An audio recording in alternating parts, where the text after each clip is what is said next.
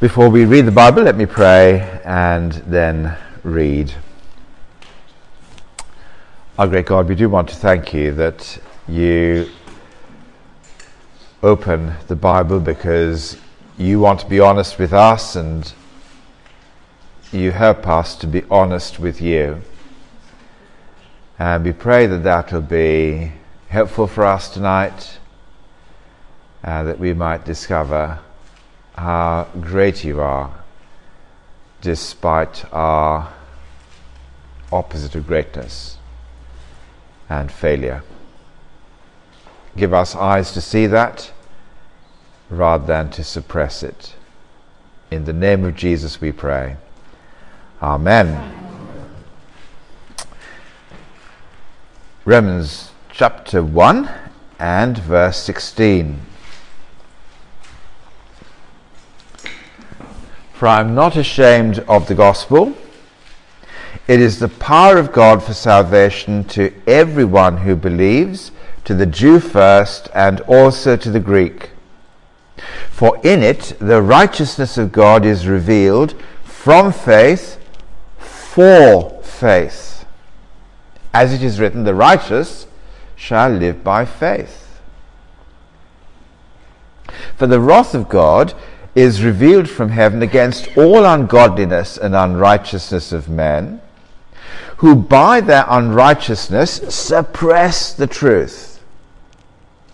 For what can be known about God is plain to them, because God has shown it to them.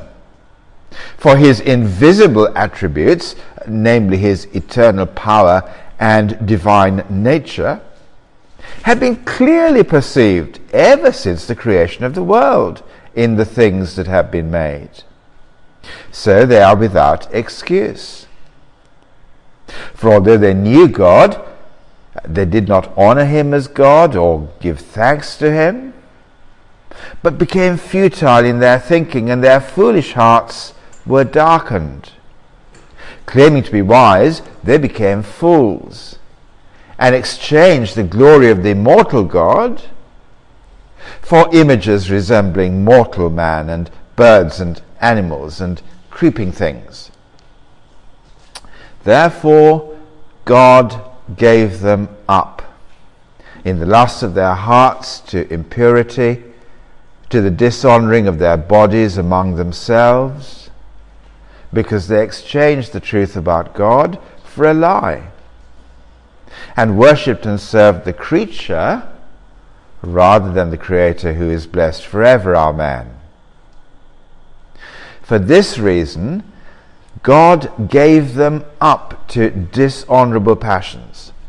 For their women exchanged natural relations for those that are contrary to nature. And the men likewise gave up natural relations with women and were consumed with passion for one another, men committing shameless acts with men and receiving in themselves the due penalty for their error. And since they did not see fit to acknowledge God, God gave them up to a debased mind to do what ought not to be done. They were filled with all manner of unrighteousness, evil, covetousness, malice. They are full of envy, murder, strife, deceit, maliciousness. They are gossips, slanderers, haters of God, insolent, haughty, boastful, inventors of evil, disobedient to parents, foolish, faithless, heartless, ruthless that they know God's righteous decree that those who practice such things deserve to die, they not only do them, but give approval to those who practice them. Well, those are strong words, aren't they? We better find out what they mean, but before we do that, the children are going to their group and then we'll stay in and have a think on those words we've just read. Let the children leave first and then we'll carry on.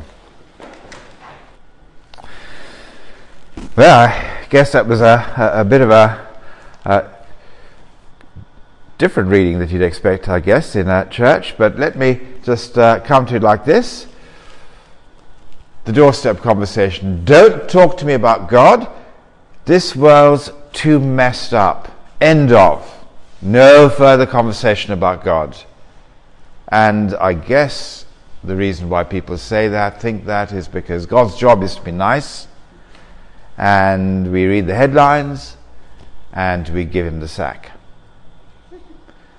And this part of the Bible tells us something interesting. It tells us it's actually the bad stuff that proves that there is a God, rather than cancels him out. We're going to see that as we go through this evening. That God is actually behind the bad stuff that happens. That's going to be interesting, isn't it? And we're going to ask, why is he doing that? And what's the answer?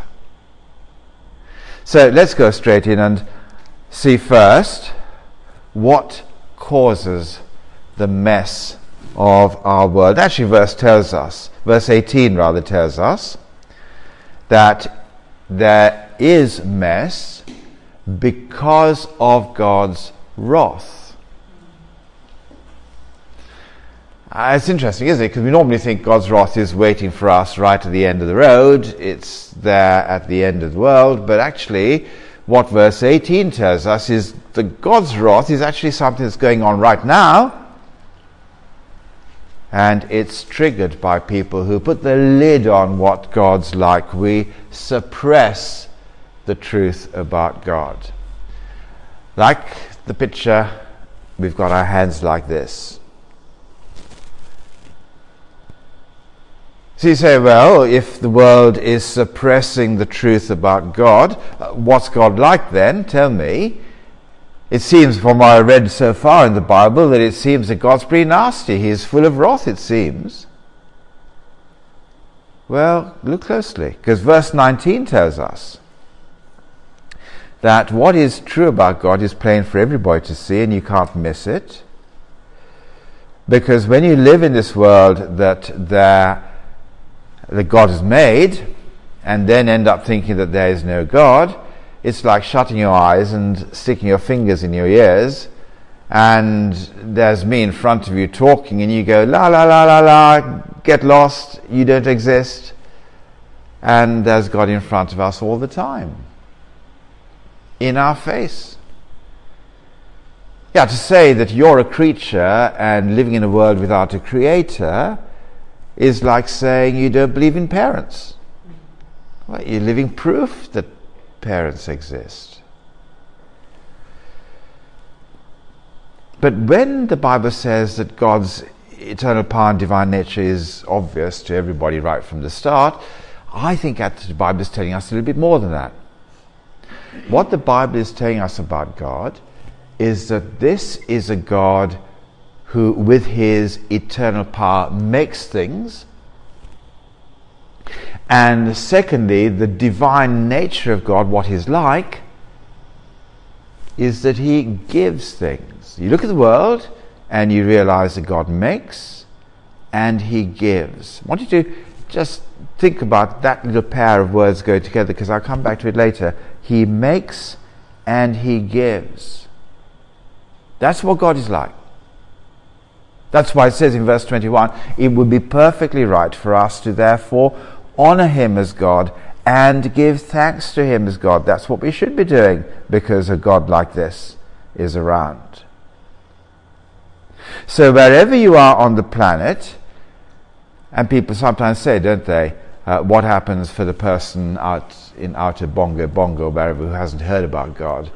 Um, and the answer is that person doesn't exist because wherever they are, there is a created world, and wherever there is a created world, creation introduces us to the God who makes and who gives. And mess comes when we suppress the truth that there is a God like that. And we become foolish in verse 22. And we make our own gods. In other words, we take the good things that God has made and we turn them into our gods. And we go from, we exchange the glory of God, is how it puts it uh, in verse 23. We, we go from thinking God is glorious to think that this particular thing that He's made that we've got, that is the thing that is glorious. That's the thing that'll keep us going. Now we do that with loads of different things. It could be with drugs, it could be alcohol, it could be kids, it could be anything, good things that are around. And we, make, we then go and make them the glorious things that in the end we can't do without. This is what life is really there uh, to give. And we suppress the truth that there is a God who makes and gives, and we go for the substitutes instead. Okay?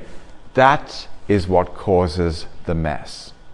Now, can I just say at this point that at the end of every talk we have questions and answers, so you're not going to have to be quiet at the end of this. Come back and we can we can talk more. But just for now, this is what causes the mess.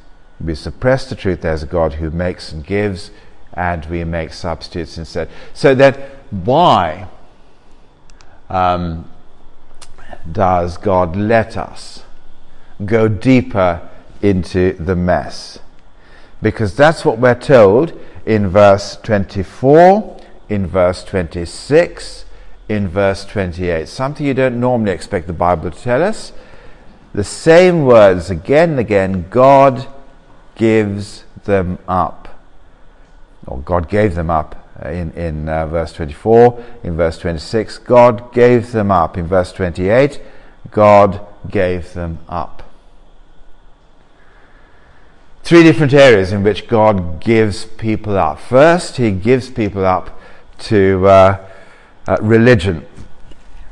And uh, it is interesting, is it? When we take a mortal man, uh, as it says in verse 23, I guess like Muhammad, or look at those Hindu gods that uh, Hannah put up on the screen earlier that uh, are birds and um, animals and creepy things. And we go from those and we honor and serve the creature rather than the Creator. In verse 24, it tells us that happens because God gives people up. So, the first sign that God has given up people is actually that they become religious. And we think that all religions are a little expression of the truth. The Bible says that all religions are a distortion of the truth. And the reason I think is because religions ultimately tell us to do things to keep God happy, and in the process take our eyes off the fact that it's all the other way around. God makes and God gives. Te- religion tells us what we need to do to tick the boxes. It's better to have no religion at all than the religions that tell us that we've got to do things uh, for God. And human religion is a sign that God has given us up. Now just think about it. People turn to religion for help.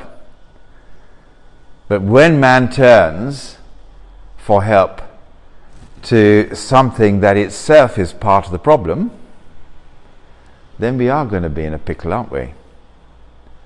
And that's what happens. God gives people up to be religious, and uh, that's part of His judgment. Then in verse 26, you find He gives uh, people up to dishonorable passions. You see that in verse 24 as well. Um, to um, uh, give up to the lusts of their hearts. Uh, now, look, when we look at the kind of uh, uh, activity that's mentioned here, which is homosexual activity, uh, we really don't like anyone having a go at any minority group. That's true for anybody here tonight.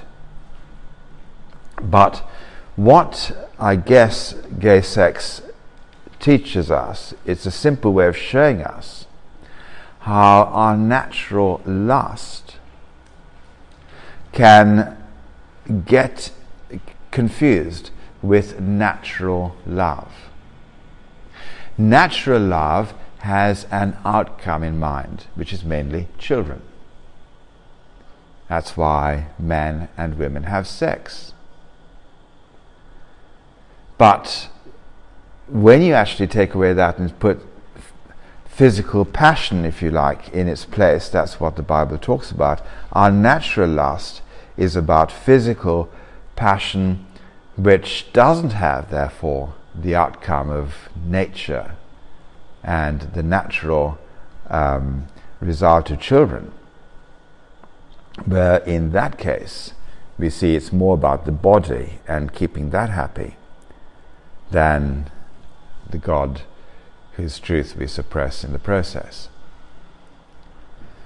Now, again, we might think that actually God's angry because people live like this, and then God is angry at the end.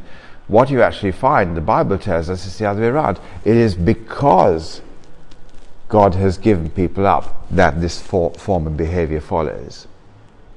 So when a culture starts having a, a fair place given to it for religion and homosexuality, you know that is a culture that God has given up. And that's what the Bible tells us. And then in verse 28, God gives people up to do masses of wrong uh, in a whole heap of different relational ways. And the craziness is summed up in verse 32 at the bottom of the page, where, yes, everybody knows that this kind of stuff is wrong, and yet, well, it's still cool to be wrong. So we keep at it. Now, why does God let people go down that road and give people up for them to head that way and accelerate? Friends, how else do you think God is going to wake us up from the fact that we make other gods and then make life messy? And this mess is one that is too big and we're too helpless to get out of it. So when you look at all those things in verses 28 to 32, and there are quite a few things mentioned, and remember this is a list that's 2,000 years old, let me ask you, is there a single thing in this list that we've managed to get rid of as a result of our social programs and our new clever ways of thinking today? Is there one of those things that we've got wrong in the past that we've managed to somehow correct and sort out that mess ourselves. There isn't. These things are just as relevant today as they were then. We, we are helpless. We can't, we can't change the mess that we're in. But the point is this when we get to that point of realization that we can't change the mess that we're in, that's the point at which God is ultimately driving us. It's when we get to the end of the road and we realize this is a mess that there's no escape from. It's at that point that we begin to realize we're stuffed. And when you get to the end of yourself, you get to the beginning of God. And that's what happened. If you know the story about uh, the uh, son and, and who wanted his father's money, and the father gave him up to that way of life, and he went and lived in the far country. Why? Is it because the dad hated him? No way. It's because only when he got in the pigsty would he realize home was worth thinking about once again. And when he started moving towards home, the father runs to hug him. God takes us to the very end of the road in order that we can see this is a dead end and turn back. That's the reason why God puts us in the mess that we're in. But then He fixes the mess. And uh, this is the last thing I want to say. You see, He does it in verses 16 and 17. And the gospel can save anyone in a mess. The power of God's salvation to the Jew first and also the Greek. If you were here last week, you know that the Jew and the Greek or the Gentile were two polar opposites of the spectrum of humanity. They absolutely hated each other. So they, if you like, are the bookends of all humanity. And all stations in between are within the reach of God in that way. It is the power of God for salvation for everyone, whatever extreme they happen to be in. And so Paul says, I'm not ashamed of the gospel because it can do that. Now, we might just want to stop and ask, how, how, why might he be ashamed? Why might anyone be ashamed of the gospel? It's not because it's old fashioned. It's for another reason. It's for this reason. It is because in the heart of humanity there is a whole load of pride, and the gospel is humbling. I suppose you want to, you might think of it like this. If you imagine a straight line, and, um, oh yes, we haven't got to the end here. Um, it's, it's a gospel is humbling, and if you think of the straight line like this, um, where God's rightness, or what the Bible would call righteousness, and our wrongness, which the Bible calls our unrighteousness, okay, they're at either end of the line. Now, we're reasonably proud, so we don't think uh, we're uh, at either extreme. So we want to be sort of modest, and we're not as good as God, but we're not as bad as we think we might be. So we're somewhere there, okay, um, along that line at some point. And what the Bible uh, tells us is that uh, we we want to basically uh, need to see ourselves there. We need to. The Bible tells us we need to understand that we are deserving of God's wrath. And so he gives us little foretaste of that wrath to realize what we finally deserve. And we are people who deserve God's wrath and hell. And so the Bible pushes us back to the extreme of who we are so we can be honest with ourselves and with Him. And for that reason, people don't like the gospel because there's a fair amount of pushback on pride. No, I'm not quite as far back as that. And we want to keep trying to move ourselves uh, to be better.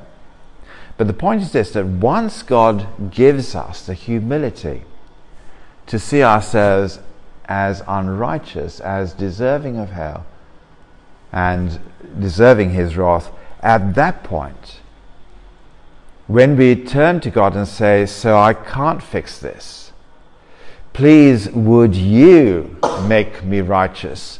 What happens is that the Bible tells us He gives us His righteousness. He, if you like, puts right our relationship with Him. He gets us into a right relationship with Him. And the only way God can get us into a right relationship with Him is if we have matching righteousness. So if we are righteous as Him, then we can have a relationship with Him. And that's what God tells us the Bible, or what Bible tells us God does. If you look at verse 17, uh, in the Gospel, the righteousness of God is re- revealed, not for us to work at, but for us to trust. It is revealed from faith for faith.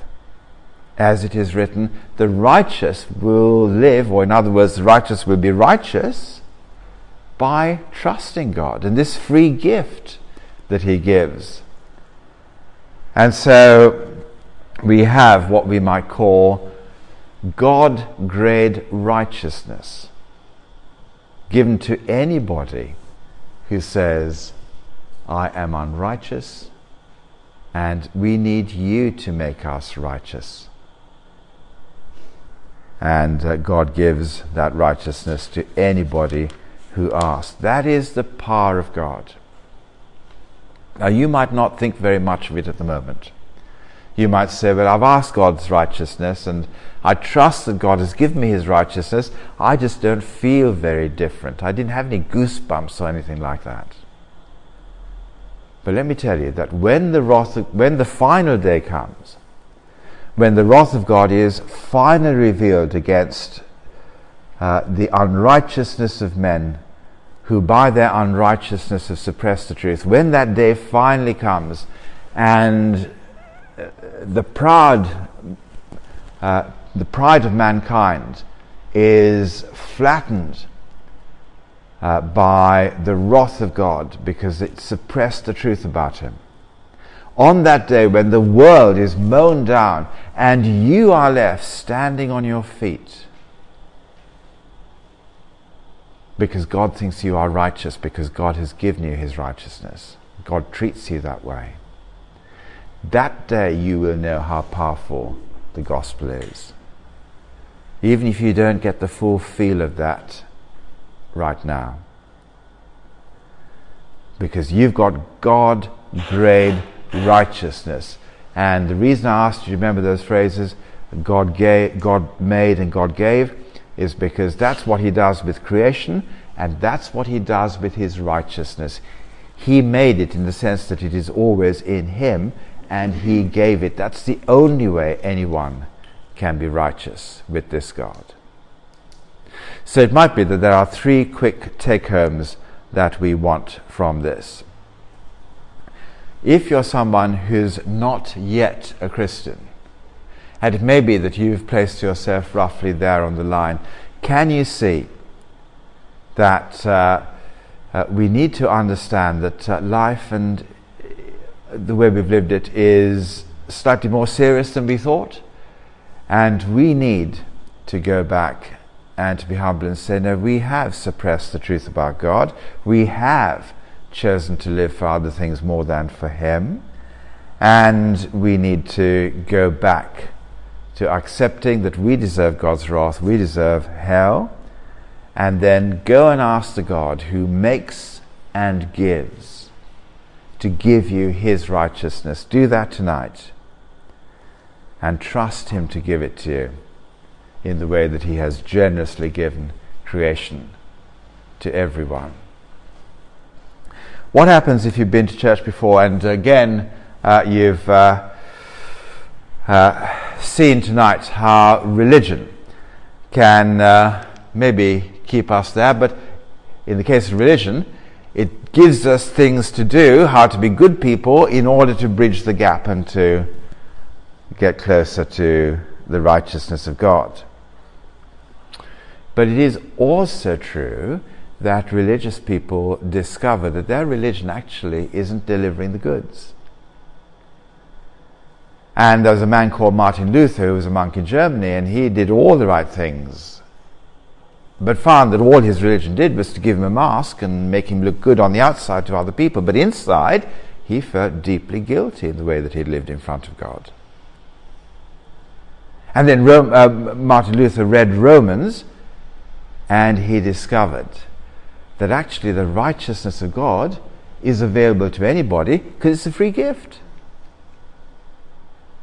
And suddenly he realized that his religion was not worth the paper it was written on. He went back himself to realizing that the religion that he practiced in his life got him nowhere. And he asked for the righteousness of God and received it. And that's uh, what he did the rest of his life, loving that free gift. But I think we, if we've been around in churches before, we are going to have to probably make that same trip and to realize that actually, if we're going to get the righteousness of God, we're having to unlearn the religious stuff we picked up before, before we can suddenly start a new relationship with God that is going to fill us with joy. And then, thirdly, maybe you're a real Christian, but you're ashamed of the gospel because, well, from what you read today, you can see it's politically incorrect and we know that if we go and talk about our Christianity in front of other people, there'll be the pushback of human pride. And we need, I think, tonight to have fresh confidence that the gospel is the power of God for salvation for everyone who believes. Just imagine one day the wrath of God flattening down the whole of humanity. Now imagine someone standing on that day with God grade righteousness because you cared enough for them to bring this gospel, to lead them to ask for this free gift and then to receive it. And that's therefore what Christians do when they're not ashamed of the gospel. They go to other people and they want other people to be drawn into that safety. That's what Paul does in verse 15. I'm eager to preach the gospel to you also who are in Rome. That is the mark of someone who is not ashamed of the gospel, that they want other people to trust it as well. And it's therefore true, isn't it, that if we aren't wanting other people to trust this gospel, then actually what that really shows is we're ashamed of it. Bottom line. And it's therefore great to be humble with God and to admit to God where that is the case. And then go out with confidence. This gospel will keep people safe when the wrath of God is revealed. But it will mean going out and confronting the pride of people who will push back against that gospel. But we want to do it because for some, there'll be an understanding that actually it is true, that they've hit the buffers and there needs to be a new way of living life in right relationship with God and they'll listen. So we want to uh, be those who are confident of the gospel and therefore having God's righteousness, we want to take it to others because we're not ashamed. That's what being not ashamed means. We take it to other people who don't know Him. Well, let me stop there and let me pray. And then after that, um, we'll take some questions and uh, have a chat with each other. But first, let me keep quiet. And whatever the take home is for you, why didn't you just simply talk to God now, one minute, and we keep quiet, privately talk to Him, and then we'll have the questions and answers after that. Let's have a moment of quiet first.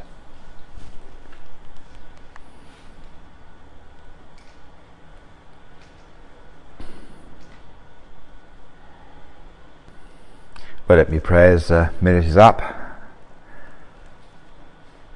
Our gracious God, we are naturally proud, and there are things we've heard tonight that maybe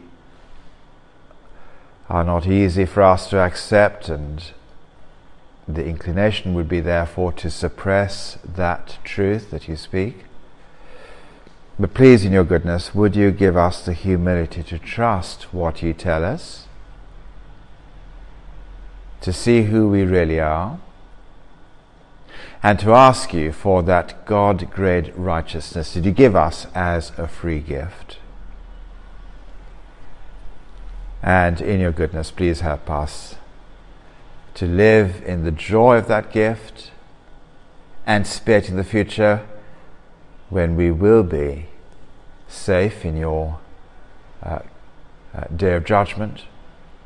And we pray that you help us to take that gift to others without being ashamed of the gospel. And we pray you help us to do that as a church, as, as individuals. And we pray in the name of Jesus. Amen. Amen.